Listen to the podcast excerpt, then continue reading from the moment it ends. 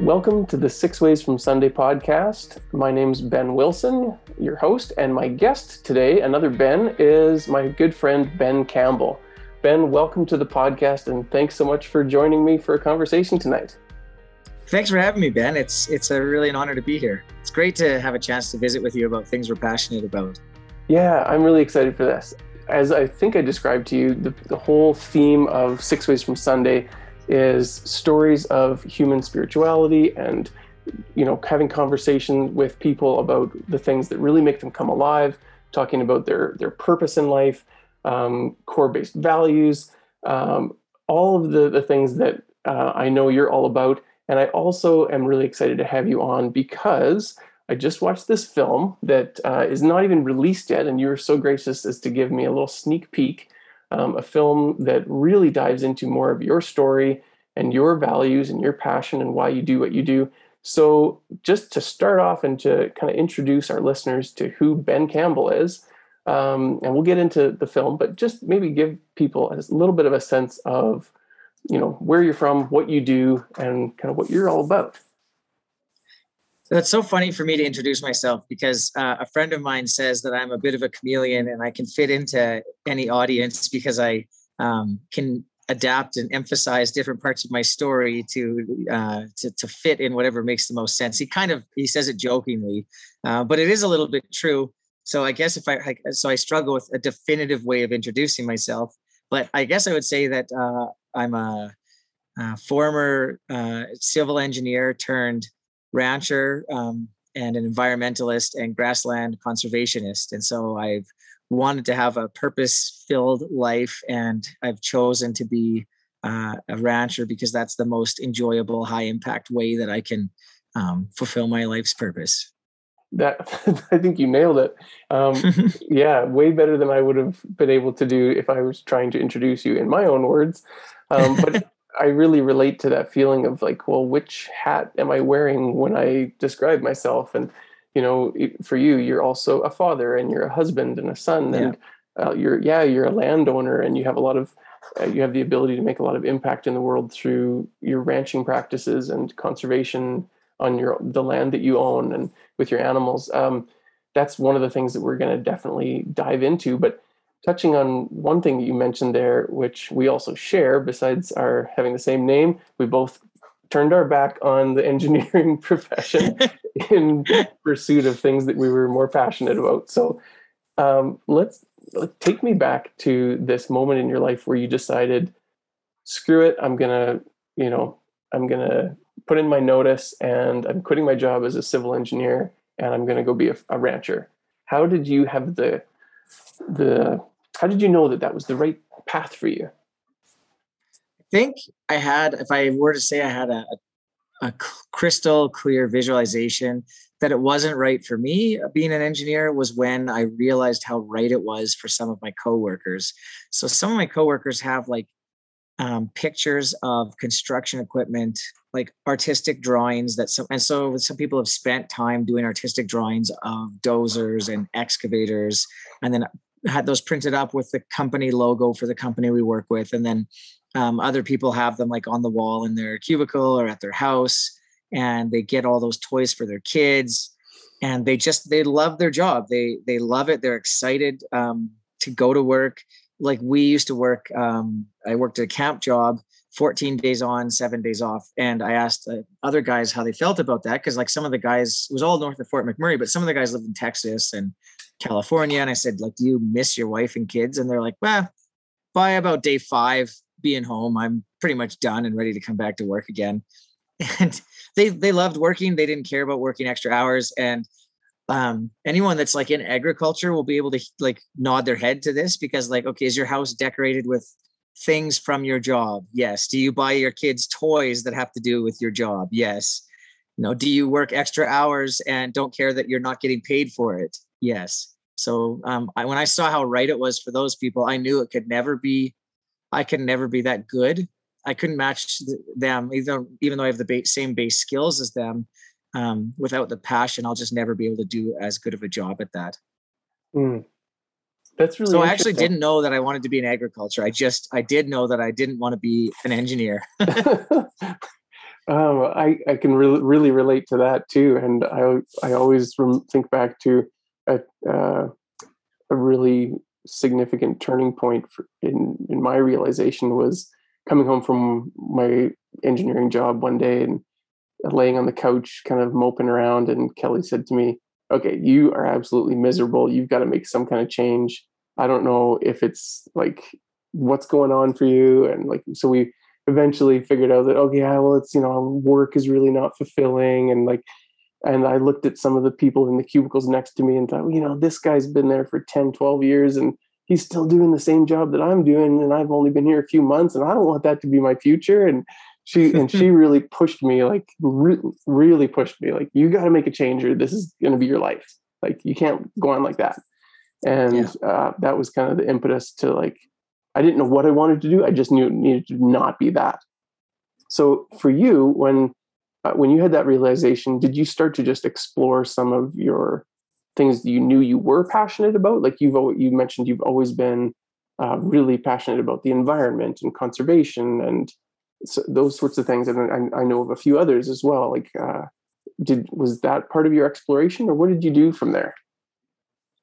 Yeah, I I've been um, looking for what I wanted to do ever since I was a teenager. Um, I and the problem is not that I couldn't find something that I wanted to do, but that I couldn't narrow it down to one thing because I wanted to do a hundred things.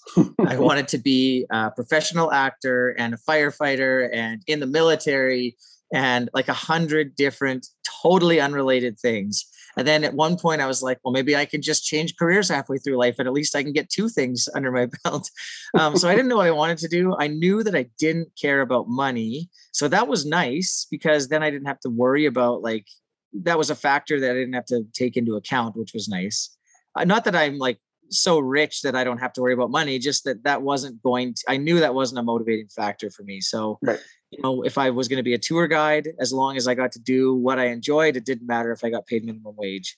So um, I did a lot of different things, and I knew that I liked being my own boss, making my own schedule, because I'm very, I'm not artistic in the way of like painting and drawing, but I am extremely creative. And I think lots of engineers are probably the same way. Uh, we wouldn't identify ourselves as artistic people but we are creative problem solvers. And so I knew that I like doing that. And because of that, I don't like rigidity and I don't like plans and I don't like uh, knowing what I'm going to do ahead of time. So, with those kinds of things in mind, what happened was my dad um, took over the family farm and I was still working full time as an engineer. Um, and he needed help. So I would just help out after work. And I was like, this is pretty fun. And a friend of mine said, Yeah, I've heard about this thing called grass fed beef, and it's like good for the environment and it's like good for animals and it makes like healthy food for people. And I was like, Oh, awesome. And so then I started learning about what's now called regenerative agriculture, but wasn't at the time. And um, I was like, okay, okay, let's do this. Let's see if I could do this. And the more it was like a snowball, the more I did, the more uh, fun it was, the more opportunities I saw. And agriculture allowed me to do um, what I wanted, which was a hundred different things. I could like really focus on horsemanship and roping and learning how to ride. And I spent a ton of time like taking riding lessons, learning how to ride. And then I learned about how to train a stock dog. And then I learned about stockmanship. And then I learned about corral design and plant species identification and growth patterns and soil health and grazing and how to create water systems in the summer and and also ones for the winter to manage grazing and different winter feeding strategies and cattle nutrition. And i could maximize my my science and my nature and my animals and it was great. It was it was almost everything except for the people stuff which is why i'm so involved. Like i would join six different boards at the same time and i was traveling out of the province every month for like multiple days a month for conferences and events and meetings and and things. So I was able to. It was just like failure, just a buffet, and I just walked away from the buffet with like armfuls of plates full of food. and and because that wasn't quite enough, you and Steph, who's working as a nurse full time, um, decided that you you know needed some some children in the mix. So you've had three boys now that are you know five, seven, and nine, and keeping you on your toes. How do you like? I just it I marvel at how you guys keep the ship upright and afloat and keep moving with the currents or against the winds and somehow get where you need to go and and just accomplish so much. Oh well, uh, lots of course corrections. I've learned that it's a lot easier to um, check your trajectory often and uh, adjust in small increments rather than um, freewheel it and go careening back mm. and forth from side to side so the practical thing of that is like steph and i do uh, check-ins every Tuesday morning at 10 a.m. And uh, if we miss it, sometimes we're busy, then we'll do it later in the day or the next day or whatever. But we'll make sure that we do that. And I see a personal coach um, named David Irvine, who I met through the or Irving, who I met through the um, cattle industry, and he's awesome. Um, and I see him individually, and Steph and I go there as a couple. Um, and she sees someone, and we have friends that we talk to, and um, we make sure that we enjoy things. Like hmm. you can work yourself like i had i went through some real struggles like 2019 was almost well it was more than i could take uh, long term and it was almost more than i could take in the moment. It was incredibly crushingly hard.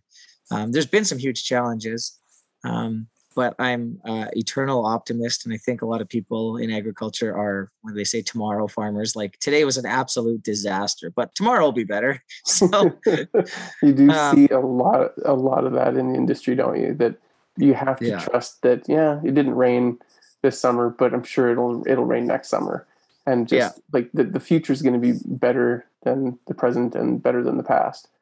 Mm-hmm um, it's nice we have some control over over some things and so you can always say well i know i can't make it rain but i can do this. And so mm-hmm. it's nice to be to have some some control. Um it, I, I was, as you were talking about course corrections i was just really thinking about how you know when you when we keep our heads down and we just get comfortable that's what's dangerous right? Like you can you can have your head down or even worse be literally just in denial of reality of what's of what your yeah. actual circumstances are and and then not be present to the impact of that and the cost of not having been paying attention and that that practice that daily practice of being self-aware checking in with your with your partner um, with your family with having really paying attention to your kids and giving them your attention like those pay such huge dividends in keeping that family unit intact and healthy and keeping those relationships functional um, and mm-hmm. just adding adding joy to your life right? Yeah yeah absolutely. It's i don't know. I, have tried it the other way where you just do and don't think. Just keep pushing? Yeah yeah you need to and i've learned my limits too like um so life is there's different levels of skill required for different parts of life and i know that sounds really obvious but um it's not sometimes. So like it's it's uh grade one requires less skill than um fourth year university does or then you know the seventh year of your phd program. But when you're in grade one you have less skill so your skill is matched fairly evenly to the challenge, and it feels probably roughly as challenging as when you're an adult doing high skilled activities. Um, and so one of the things that I realized was okay, life, like when you're 25 years old and you have lots of spare time and your spouse has lots of time, it's really easy to get along. There's very little stress and you have tons of opportunity to have quality time together. And when you're working all the time and you have little kids, it's very difficult to have a good marriage and to get along and to have a healthy self and time for yourself. So it actually requires more skill just to be as good as you were when you were 25. So, first, realizing that and giving yourself the grace, saying, okay, the reason I'm doing poorly or the reason this feels so challenging is because it is challenging. and then I need to level myself up. I need to get some yeah. skills to handle this. And that was part of the reason why I started seeing uh, David was like, okay, I you know, if I'm going to go for a, a two hour walk in the park, I'm fine in like whatever running shoes I happen to be wearing and the jeans and whatever. But if I'm going to like do a mountaineering ice climbing adventure, I need like a very specific set of tools and skills. And so you get those before you go. And so I need to get them now. yeah. Oh, that's brilliant. Uh, so I want to circle us back to one thing I mentioned in sort of right at the beginning of this conversation, and that is that I just had the privilege of viewing this film that is all about your story of. So the film's called Grazed Right, which is also the name of your grass-fed beef business. So Grazed mm. Right sells um, beef products directly to consumers in like the Calgary area. You've been at that for quite some time, and um, I, I, would love to know. Like, we'll dive right into the story of how did this film come to be, and what was it like um, shooting it, and having this the camera crew um, at your place for days. And I mean, I'm I'm lucky enough that I've also had the opportunity to be the camera crew at your place a few times, so I can sort of imagine already what that would have been like. But one thing that you mentioned in the film that I just want to bring us to is you talk about some of your challenges, and then you talked about one of the things that really feeds your soul, and that uh, is one of those bonding moments uh, that you try to to do frequently with Steph and the boys, and that's just to get outside and sit in the grass and sit in nature. Tell me what that does for you and how that came to be sort of a, a practice for your family that grounds you guys yeah it's um i it's one of those things so i never thought um i was an animal person growing up like i mean i like animals but it's you know people i'm an animal person and, and they're like obsessed with animals and they just want like a million pets and i was like no nah, i'm a people person like i love uh, visiting with people and all this stuff i just i just love people. Um and then someone i remember said how do you spell love? You spell it t-i-m-e and so i thought about that and i was like I spend almost all my time with animals and in nature. Like I own hundreds of animals, which I love. Yeah. And I must maybe maybe I'm an animal person. And uh, when I say animals, I mean like bugs are animals and birds are animals and frogs and like it's not just pets, like it's nature. I love nature um, you know, little tiny bacteria to me are, are animals. And there's this, all this stuff, it, it really goes into what nature is. Um, and I found myself when I, my favorite thing to do is when like the work is done, like, I don't know, after seven o'clock at night, yeah, the day's pretty much done. I'm definitely not starting any big projects. I'm just going to go check the cows. And I'd ride my horse out to the field and I check the cows and there's nothing wrong. And I have no hurry to get home. So I would just sit on the ground and the cattle would quiet. They're also done for the most part, they're done their day too. They've put in their eight hours of grazing.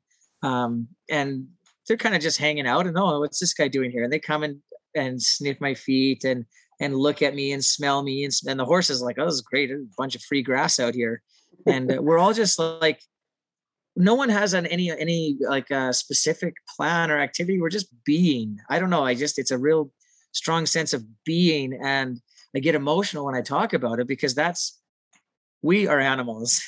I belong in nature. I don't belong in a house. That's where I'm from. That's how my mind and my body chemistry has adapted to feel and to be comfortable is in nature. I haven't adapt my body hasn't adapted to be comfortable eating a bag of chips on a couch watching TV. Meaning in the short term, I'm sort of that's like a shortcut to happiness, but it's definitely not what my body really has evolved to.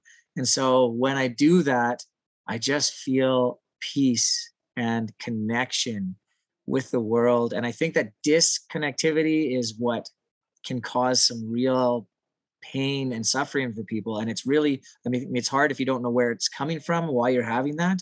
But that connection, I'm like, okay, it's not just me alone in the world. I'm connected to these animals. I'm connected to the the grass and the air and this environment. Like, and I connect not just to it in the moment, but it in the past. I can I can imagine these. There's a we've got a big rubbing stone that bison, thousands and thousands of bison have rubbed for thousands of years in our place.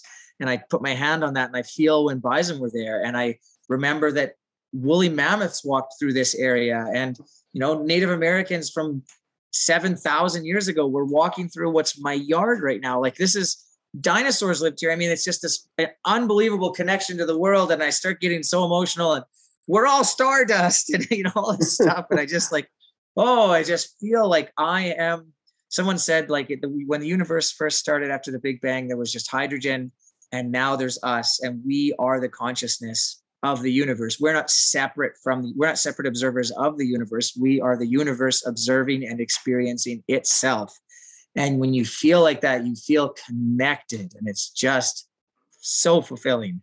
Oh, that so it's so funny from sitting in a field with cows. Oh, it gives, well, it gives me goosebumps as you're talking, Ben, but it is at the same time hilarious that from the question of, so why do you like sitting in the grass with your kids? you, within like three minutes, we're, we're at, you know, thinking about the cosmos and, and our place in it.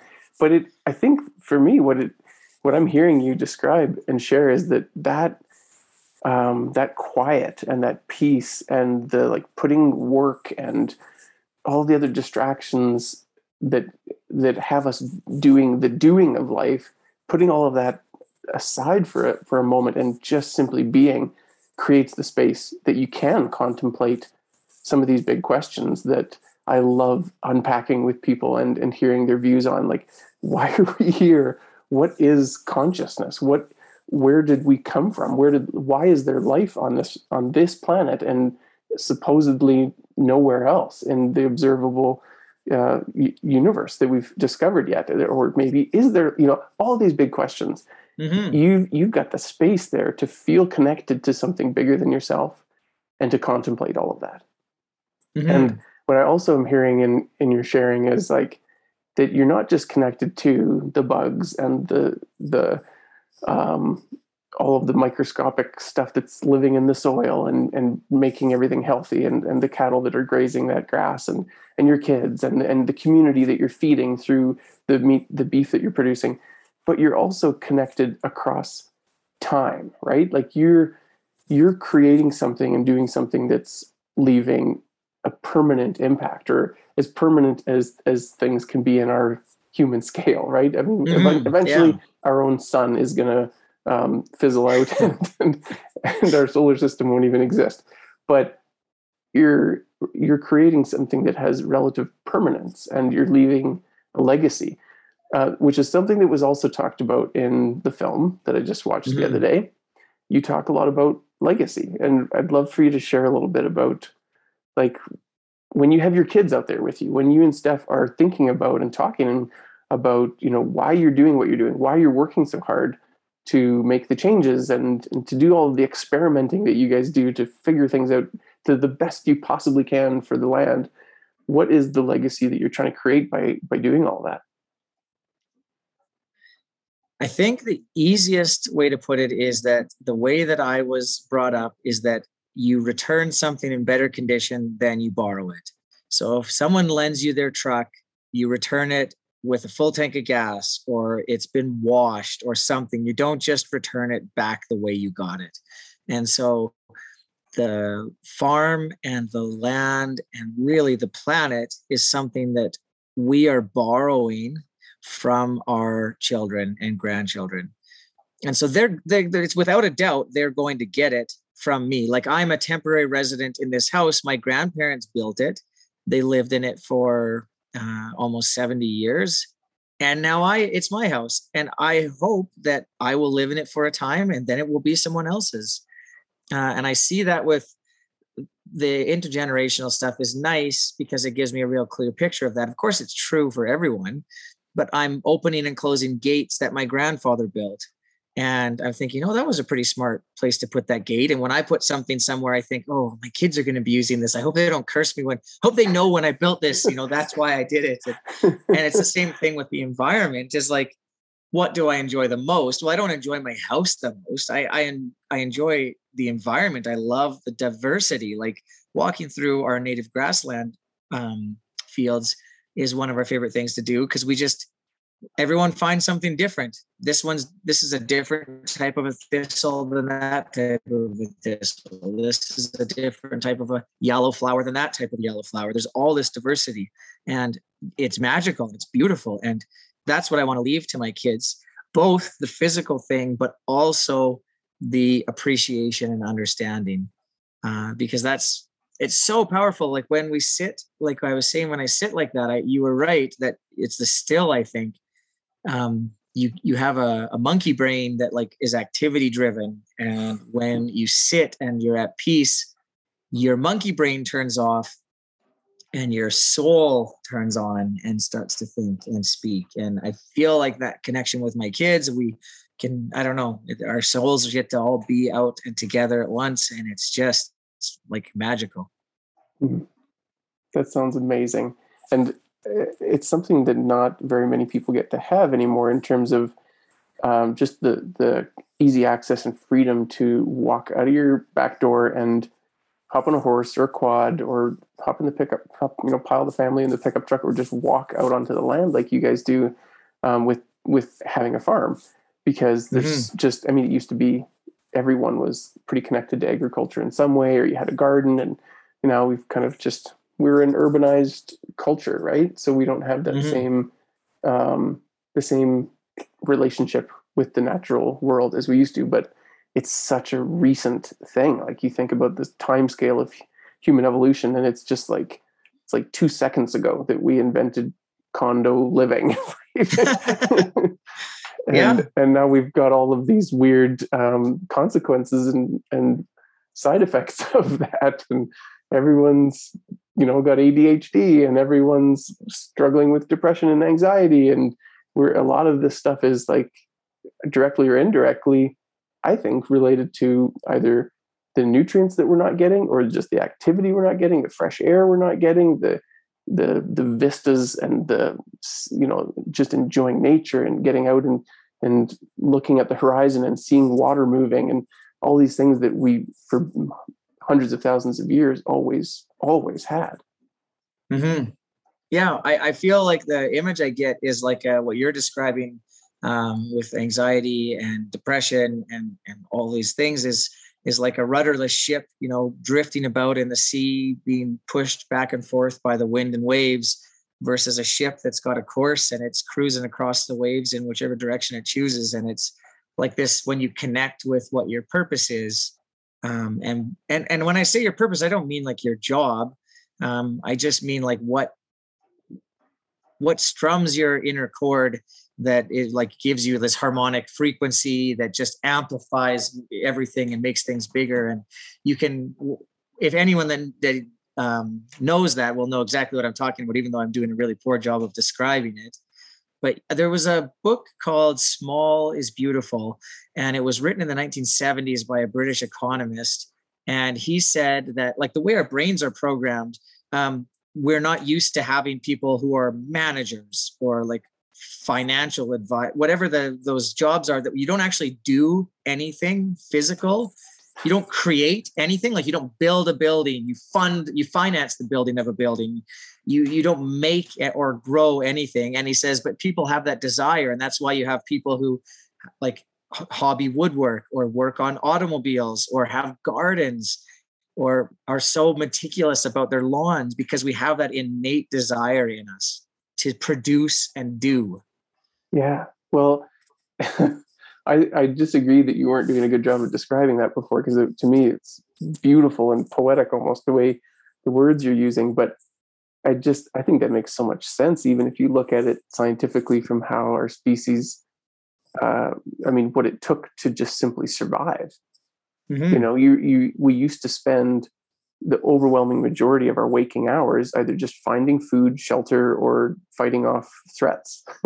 right? Yeah. And um, and and then eventually we started just quite recently having this luxury of leisure time. and, mm-hmm. and and or dividing labor into like you know this is what you're going to specialize in you know putting this button on this widget and and that's what you're going to do for eight or ten hours a day five six days a week and there's repercussions of that when we're not in tune with the way the human brain evolved to to operate in a healthy state. Yeah. Hmm. yeah absolutely. So I, I, want to jump back again to talking about this film that that um, is is going to be coming out soon. For one thing just why don't you tell us a little bit about how it came to be um, in in your mind what, how you would describe what it's about and then maybe give us a glimpse of what it was like in the shooting of of the film Grazed Right. Sure. So um, it came to be because uh, the people, the uh, producer and um, the people that were making that saw the Guardians of the Grasslands uh, film, which was made by some very good friends of mine, you and Sarah, Story Brokers, and they loved it and they thought it was great.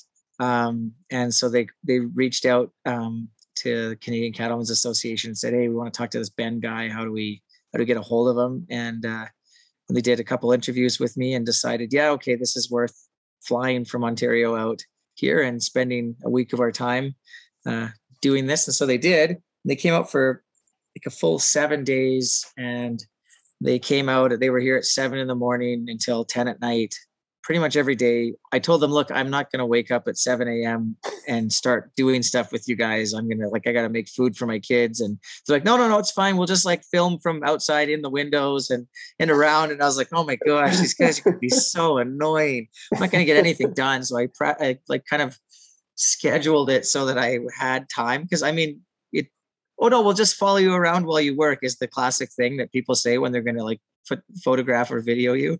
Yeah. And it's like totally a huge uh, cumbersome thing to to have people following you around. And so it was great. These guys were super casual. There was like nothing planned. They would just tag along what are you doing right now? Okay uh, what are you doing after lunch? Kate we'll just come for that. Is that okay? Yeah sure. They had their own car. I remember when they got here i was like so how are you guys going to actually get around like in the field?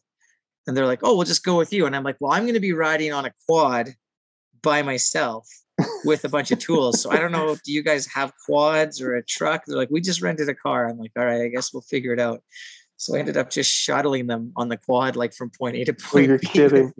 With the boom pole and the cameras. And it sounds like they're, they kind of showed up with like a real, a real hunger for telling this, like a real interest in telling this story and a real willingness to, um, to just be flexible and adaptable and kind of winging it as as they went and not i'm sure not knowing really what the whole story was going to be that was going to emerge through all of this filming which is such a fun format of storytelling is it's like you're discovering the story and and really mm-hmm. discovering the characters like discovering who tony your father is and discovering you know what's going on here with with steph and what's her worldview and what's her you know work experience as a as a nurse what does that bring to the farm operation and all these different things and dynamics that created the film?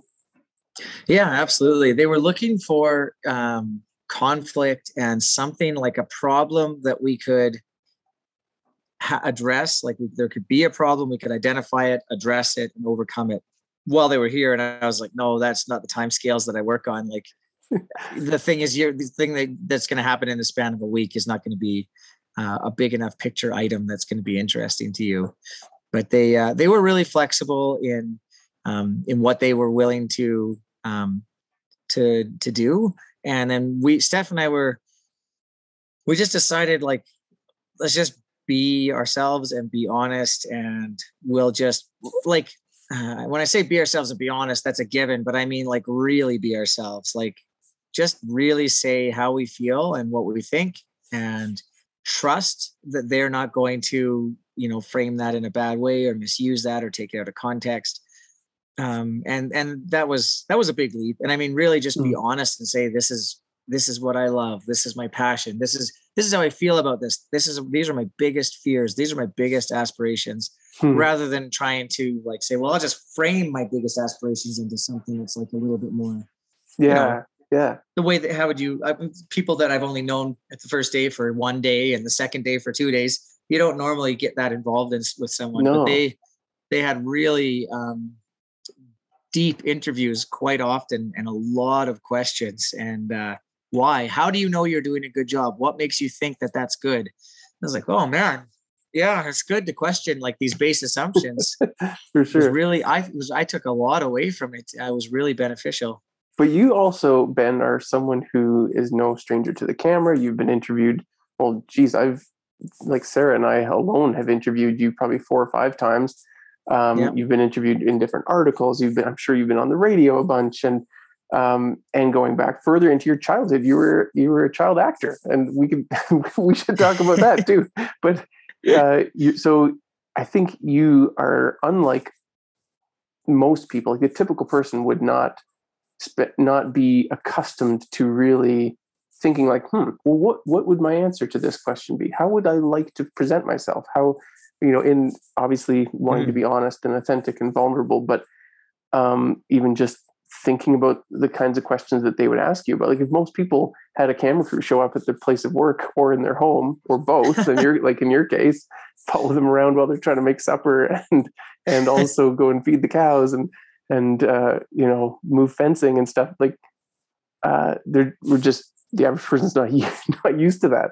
Um, do you, would you say that um, because you've had some acting experience when you were uh, a young boy that that has kind of shaped um, and made you so comfortable on camera uh, today like whether it was in like you were in guardians of the grasslands and and uh, so many other times on camera that it does it just feel easier for you because you've been doing this for so many years? Yeah i never really thought about about that. Lots of people say oh you're you're great on camera. And i'm like i don't know. I i'm a very um like bubbly talkative person. I just i like uh, people. And like I said, that's um, I spend most of my day with animals. And so when someone comes and they're like, "Well, let's just talk about stuff," and always when people are recording something, they're talking about something that I'm deeply passionate about. So. Mm. I think so. You're right in that most people aren't comfortable necessarily with like a camera crew showing up. But at the same time, I think if you went to anyone and said, Tell me about what you're most excited about and what you're most passionate about. Tell me what you're like, what the most interesting thing of your job is. People are like, oh, I love a lot of people, not everyone, a lot of people are like, I love talking about myself. These are like, that's like the key to good conversation is basically to do what those videographers are doing is to like ask questions about things that are interesting to the other person and then listen to their response. Yeah. And uh, so in that way, it's like, it's extremely easy and extremely natural but I guess in the camera sense, um, yeah, I've grown up on the camera or in front of the camera. Like, uh, was my full time job for a number of years as a kid. For six years, I was uh, pretty active uh, child actor, and for two of those years, it was a full time job, five days a week, um, twelve hours a day. And so the fact that there was a camera rolling and 30 people watching was like just white noise.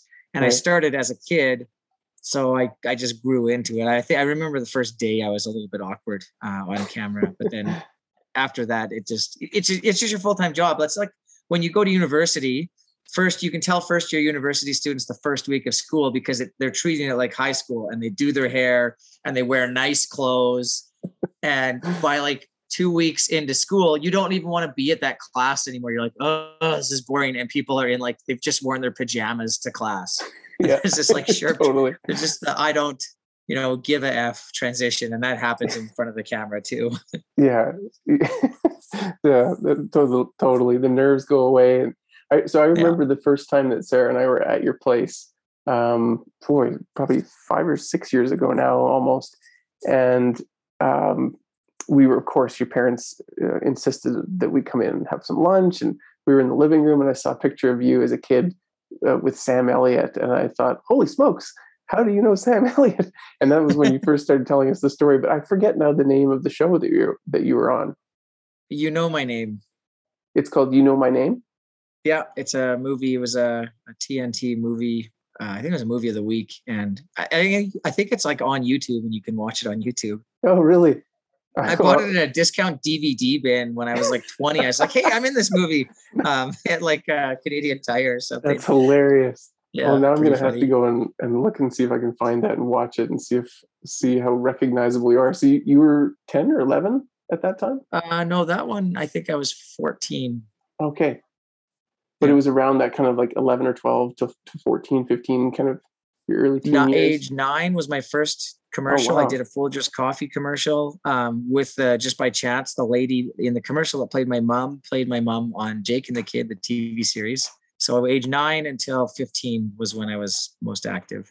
Wow, and like this was a big commitment for your parents too. Like you guys had to move to Edmonton for a while to make this work. I mean, you weren't gonna yeah at that age drive back and forth to wherever the studio was going to be unless you were you know lived close enough and you guys were uh, back then you were still you were already kind of living close to where you are now right at, at black diamond just yeah south, yeah we lived on the farm growing up yeah. so yeah my whole family they got us a house in edmonton and my siblings and my parents we all moved to edmonton my dad sort of kind of stayed home so he could work a bit um, yeah. but my mom was on set with me full time so wow. she left with me in the morning. I mean, we were gone. I think it was we were shooting. I think I was on the clock 11 hours my first year a day and 12 hours a day my second year plus travel. So it was big days. Wow, it's amazing that that's even allowed. yeah, well, I remember the transition because I think I was 11 my first year and 12 my second year of the TV show, and I I got to work an extra hour, which I was like super pumped about. Like I would have lived there. I they I remember contract negotiation for the between the first year and the second year. And I just told the producer who was there talking about contract stuff. And I was like, I don't even care if I get paid. Like, this is so much fun. and, uh, he's like, You're not supposed to say that in contract negotiation, but like as a kid, who cares? Right. Yeah. That's hilarious. Yeah. Oh man. Isn't it wild to think, Ben, that you that, that when you look back at those pictures or just thinking in your memory of those memories, that that was the same organism slash human being that you are sitting on zoom with me tonight and that all these people are going to be listening to our conversation. Like you're you know you're i think you're around my age right? Like i'm about to turn 40 how old are you? I'm turning 38 this uh, okay. spring. Yeah so like you know almost almost 30 years ago to mm-hmm. now and it's it's so like you probably never would have imagined at age 9 or 10 and 11 that you're going to have three sons and have this farm and well, maybe you maybe you you you figured that that would be your future but i don't know i just feel like the future is so wildly unpredictable from any moment in the present. And it's impossible to you know we even though we are literally the authors of our destiny and we're like creating we are creating our life in the present moment we have no idea what it's going to look like a week from now, let alone 30 years into the future, if we're lucky to have that kind of time. Yeah, you're absolutely right. I mean, in some ways, when you, I, I remember like vividly what it was like to be a kid, and I, this, I'm going to sound, uh, make myself sound a little dumb, but I th- think I stopped. I'm pretty sure I stopped mentally aging when I was in grade eight. I remember grade seven or grade eight being like, every year before that, I, I, felt different. And after that, I never felt different anymore. So I'm essentially a 13 year old in this 37 year old body. But I remember like the way I thought, and I remember all these things, and I remember wanting to have kids. I remember all that stuff. And so, in some ways, I'm the exact same person that I've always been. But in other ways, I, you're, you're a totally different person than you ever were. You're just really, instead of being one person going through life, you're a series of people that are just connected via a body you know always changing and becoming a new person. And it's yeah it's it's interesting. Yeah like i even just think about that as i notice little things that like hmm i'm i'm you know I'm approaching 40 and i'm noticing that the hair in my ears and in my nose is growing a lot faster than it used to. And you know little wrinkles here and there and my hair's going gray and oh, I just think like, isn't it so weird that you have this body that you that kind of carries you around, but it's not who you are. It's it's flesh and skin and hair and bones and blood, but yeah, and it's collectively it's this. You know, they say there's more um, non-human cells yeah. or like uh, yeah in yeah. your body than human cells because of all the microscopic bacteria and viruses and things that are yeah. team, you know, all the the stuff that that is living inside of our our guts and all over our body and even just on the surface of your skin. And so you're really yeah. like a walking community. It's amazing that it's able to generate consciousness. It's it's it's uh, I mean, this level, whatever level we're at, which is a pretty interesting thing to consider because there's different levels of consciousness. And so you can imagine lower levels of consciousness, like the level of consciousness that a two year old has, or a dog, or that a dog has, yeah. or that maybe a worm has. But imagine like two levels of consciousness above us. Like I, it's all these assumptions that you used to have, like this was the top level of consciousness because it's my personal top level. But I highly doubt this is the top level of consciousness that exists and it's just virtually completely unfathomable of what higher states of consciousness are. Yeah. Both intelligence and consciousness which are totally different things. That's true. There is a distinction there. So it, do you think ben that there that there are higher levels and what how would you describe those? Like i mean i can i think it's safe to say that within any given human population there's a wide range of both of those you know intellect and consciousness. Yeah that you know we're we're not all made the same. And i'll look at a lot of people who are way more evolved and self-actualized and self-aware than i am. And I, so i can sort of imagine like okay that's what being on a higher plane looks like. And but you know what's a, a 10x of that? I you, yeah. you're right you can't wrap your head around it. I mean what, what do you think? Like what do you think is out there?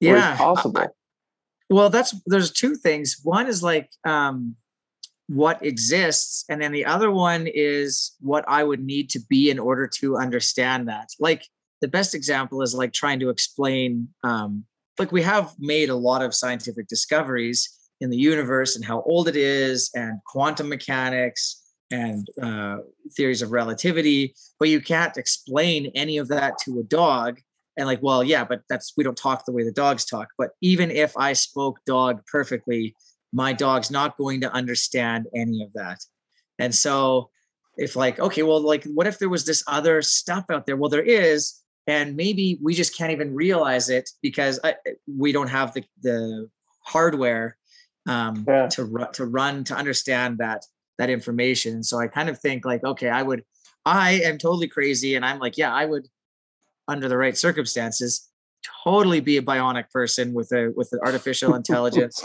computer processor brain, or some way to genetically alter myself to become, you know, way smarter than I am. Because I don't think I could even appreciate anything until I, you know, had a, a next level forward. And so we talk about all these like growing in super technology, and I'm like, yeah, but uh, you can't do those you can't be a part of that system without changing yourself too because we're we're reaching i mean there's already uh, information that we that humanity knows that i can't understand i've watched a lot of videos on quantum mechanics and cosmology and i rewind them and watch them again and rewind and i don't get it and i've mm-hmm. been to many high level math classes in university where i just didn't get it and that's fine. I mean, I'm so thankful for that. That I know I'm just like I'm glad there's people smarter than me out there, but I'm already at the limit of my understanding. It's not for lack of information that I don't know things; it's for lack of capability.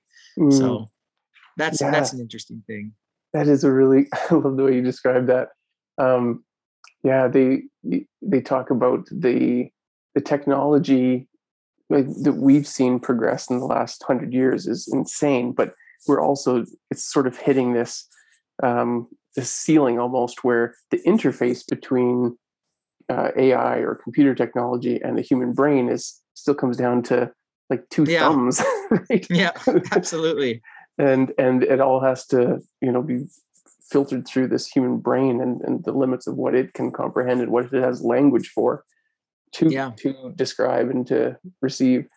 But uh, and it's it's so interesting to think about where our species could be in like with our kids we often do this thing would you rather they will be mm-hmm. out for a family walk and i guess this is our version of going and sitting in the grass is we'll just go walk around town and like see yeah. who we bump into and and just yeah. get some fresh air and just walk and take the dog with us and walk as a family and grayson the other day said dad let's let's do would you rather's and they're just fun mental exercises right like would you rather be able to fly like Superman or be invisible? Was one that mm-hmm. we had the other day. But well, I remember one time exploring with the kids, like, would you rather, if you could travel in time, would you rather travel into the past or into the future? And hmm. my my answer to that always is future. I can I can read about the past, I can watch documentaries, and I can yeah. like it's it already has happened. There like but the future like if i could travel a thousand years into the future and see like what have we done with the planet have we have we course corrected like you said before have we yeah. had the uh, the awareness to realize how badly we're damaging the earth and its life support mm-hmm. systems and have we healed the land and have we figured out equitable ways to feed everybody and to share resources without blowing up maternity wards and and yeah. hacking, you know, invading other countries and taking their stuff. Like, have we have we figured it out enough to get along and to and have we evolved? Have we, you know, in a thousand years or ten thousand years, what is the human brain capable of? I'm yeah. so so curious.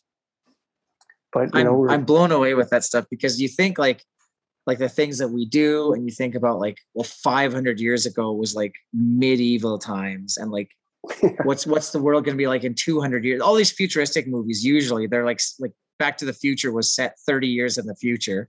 Yeah. and there's like flying cars and we control the weather. We look on these tiny scales because that's the scale of our lives but like a thousand years into the future is a long time. 10,000 years well, like what what about 7 million years? What about 75 million years? Like those are time scales. It's just crazy the time scales that exist. It is. You know, will there will there still be what one of the things I thought so like uh, Roman civilization was huge and there were it was very modern. It was they were like us like they were living in the modern times. And uh, there was a, a roman person who said i'm glad that i'm born and alive in the modern times. And for us that's like ancient rome right? So uh, everyone like everyone spoke uh, latin and and because it was like the dominant civilization for that area and not nobody nobody speaks conversational latin. Nobody believes i don't think anyway that i know of in those religions anymore. Like i at one at one day someone will speak the last word of english. And one day the last physical person will die that was the equivalent of a modern human to us. Yeah. Like we're not the world is not static one just realizing taking a couple steps back and realizing like you look at a map of the the earth and you're like these are the continents and this is where the world is. And like it used to be there but now it's here and we, feel, we have this feeling that we've like we're at the end point when really it's all shifting and it's continually shifting. It was shifting before. It's shifting now. It's going to continue shifting in the future. Like this where i live used to be under an ocean um, mm-hmm. and now it's now there's mountains and like it's we're just in this massive shift uh, continually it's just we're we have such short lives that we don't see it that way but like mm these things will end. People, like when you try reading books from, a, you know, not even that long ago that are in English, you're like, well, this is like hard to even understand what they're saying. In 300 years, people might not even be able to understand me. Yeah. Like it might be, maybe it'll be a lost language in 500 years. And no, probably not. Well, hopefully not. But nobody maybe will know. But definitely one day someone will speak the last word of modern English. Which is a uh, crazy. Yeah, I've never thought about that before. Yeah. Yeah. Man, I we consider modern English. Yeah. Jeez, I, I know. I felt. I think in these like scales, and I look back. So I'm very interested in my family. I'm trying to comprehend and come to terms with my mortality, which I'm still in the process of. And one of the ways that I feel myself existing with a purpose where I don't feel like none of it matters is that I am um, in a chain of my ancestors and descendants. And so that's a way that I have an impact. My ancestors had an impact on me, and I have an impact on my descendants in many different ways and how I raise them and biology and in the world I leave them. So it's a way to see myself on a larger scale that matters. And I look back and I'm I'm trying to on purpose know who my great grandparents and my great great grandparents are and what they were like what they looked like and what they what they enjoyed. So that partly a little bit of a selfish thing is i hope that people care my you know great great grandchildren care about me at least some of them in that way. But i also i'm interested it's just a way for me to view my life. And then i we have a family tree that goes back to the year 1040 and i'm like wow that's amazing and i can think back like that's so cool. So in a way my ancestors were alive in the year 10 i know their name I was I I'm a part of that. My DNA, that's the source. My source DNA was there, and so in a way, I I existed back then. And then I think, oh, it's so cool, like dine at the time of dinosaurs. But then I'm like, I was alive in the time of dinosaurs, not me, Ben, but me in my string of ancestors was like I didn't just come. I didn't just like uh, vaporize out of or come into existence out of thin air. Yeah. I am the survivor of someone who had a baby who was able to reproduce before they died, and so their parent was able to reproduce before they died in an uninterrupted chain all the way back to the time of dinosaurs. You know, there was some sort of you know proto mammal that was able to have offspring before it died, and that one had off. It's just amazing that that chain never broke and i'm connected to there that's that's why i have five fingers the same as all these other things because we share a common ancestor that's why our, when i looked at that thing of my ancestors back to the year 1000 and I'm like, okay, when I when I went to Scotland recently, I stayed with my dad's cousins who I'd never met. They're blood relatives of mine. They let me stay in their house. They never met me before, but they let me stay because we're family. And I realized like, oh, it's cool. They're my blood relatives. I'm your blood relative, like not a, like in a metaphorical sense. Like I am a literal blood relative of yours and every other human. I'm actually a blood relative of my dog and all my cows. And this like whole thing, I'm just like, oh yeah, it's this like so invigorating. And I'm like this sense of community and purpose, and we're in this together. And this perspective is just like really exciting. oh, I and also ridiculous. It, for, and, you know, yeah, and hilarious at the same time. Yeah. But I, I really love how um, you're just a person who really has a rich um, appreciation for things that are old, for things that have history. Like in your in your home, I'm looking at the art on the wall behind you, and there's these old pictures, and in your you have this you have a library in your grandfather in your grandparents' home where your grandma used to swim laps in the pool that you still have outside, and and Mhm. and in this library you have all these books of things that you're passionate about, and this fireplace hearth and mantle that your grandparents you know put things that mattered to them. And there's this string of continuity. You've got rugs and old furniture and things all over your house that have have story to them. And Mhm. when you really stop and think about it i think everything that that matters about our existence kind of boils down to just the the stories that are that are behind those things and the stories that we leave Mhm. I, I, I I'm still grappling with my own mortality too, and don't have I have way more questions than I have answers.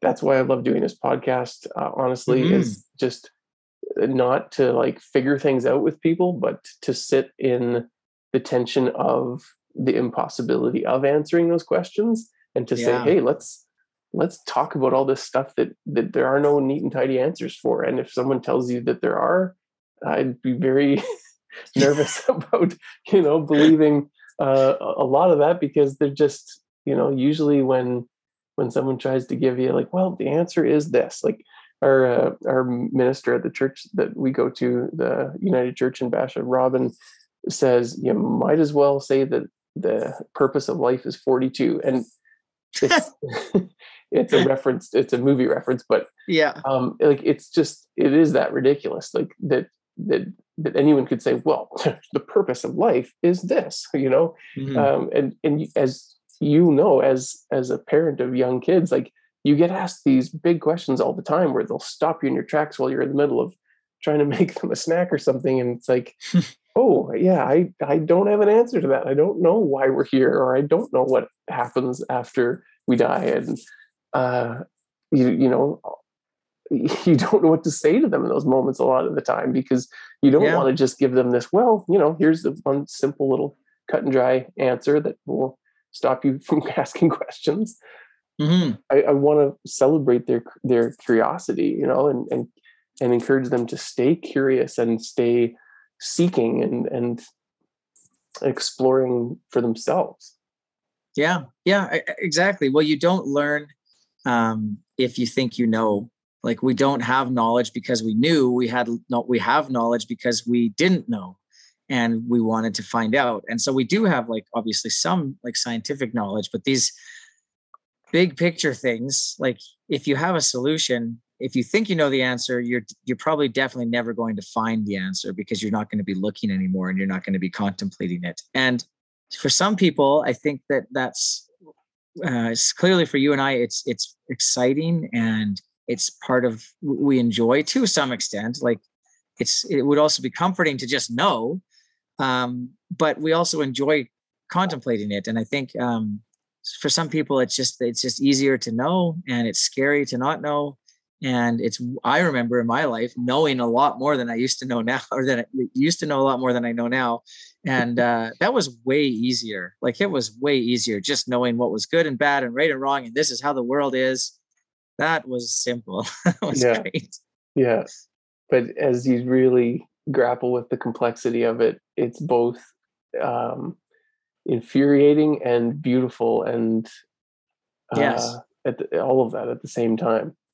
Mhm. So I, I think this is maybe a good spot to to wrap it up for for tonight, Ben. And I, I feel like I could do this with you for hours, and we should definitely have more of this kind of conversation. Maybe sitting out yeah. On, on one of your pastures on the hillside at your beautiful farm, maybe with some some kids running around and collecting yeah. eggs from the hens, and just uh, or whenever we get a chance, I'll, uh, I know yeah. that that I'd enjoy more of this. So I want to thank you for carving out some time to do this with me today and for being so willing to share some of your story, some of your worldview and beliefs, and your um, just who you are with our our community of listeners. I'm sure everybody listening will have gotten a, a lot out of this. So thank you. Yeah, thank you. This has been so great uh, to to talk about things that I'm passionate about with someone who I respect and and appreciate. And so it's just yeah, this is just great to to be able to talk about these things and think about them and, and also to know that someone else my age is grappling with their mortality and trying to figure things out it doesn't know the answer i mean it's it's uh, very i don't know i think that's one of the only things i've said this to staff is the world is scary but at least i know i'm not alone and and that is comforting we're all we're all in this together yeah we're sharing this this tiny little pale blue dot for this little sliver of time but mm-hmm. we're on we're on the ride together yeah. So yeah, it does feel good to, to not be alone. yeah. Anyone who would like to check out more of these kind of conversations, our uh, website is risingspiritministry.com, and you can click on podcasts there. You can also um, subscribe and leave a rating uh, for the Six Ways from Sunday podcast on iTunes or wherever you listen to, to podcasts. Um, and yeah, just want to thank everybody for tuning in, checking out this episode with Ben and Ben. And uh, we've got some other great guests coming up that are lined up for the next uh, few weeks. We generally put out a new episode every second Friday. So this one, uh, Ben, will be going out this Friday. And then two weeks from now, uh, we'll have a new episode. And throughout the year, this is our fifth season of this show. So we're, you know, we've done like over, well over a hundred of these. And uh, so, yeah, for, for anyone who likes doing this type of um, seeking and, and wandering through these deep and uh, mysterious questions um, about life as a human being, there's lots to explore in the archives for sure. Uh, and lots of great conversations coming down the pipe in the near future. So, thank you again, Ben. Thank you, everyone, for listening. And uh, until next time, take care, be well.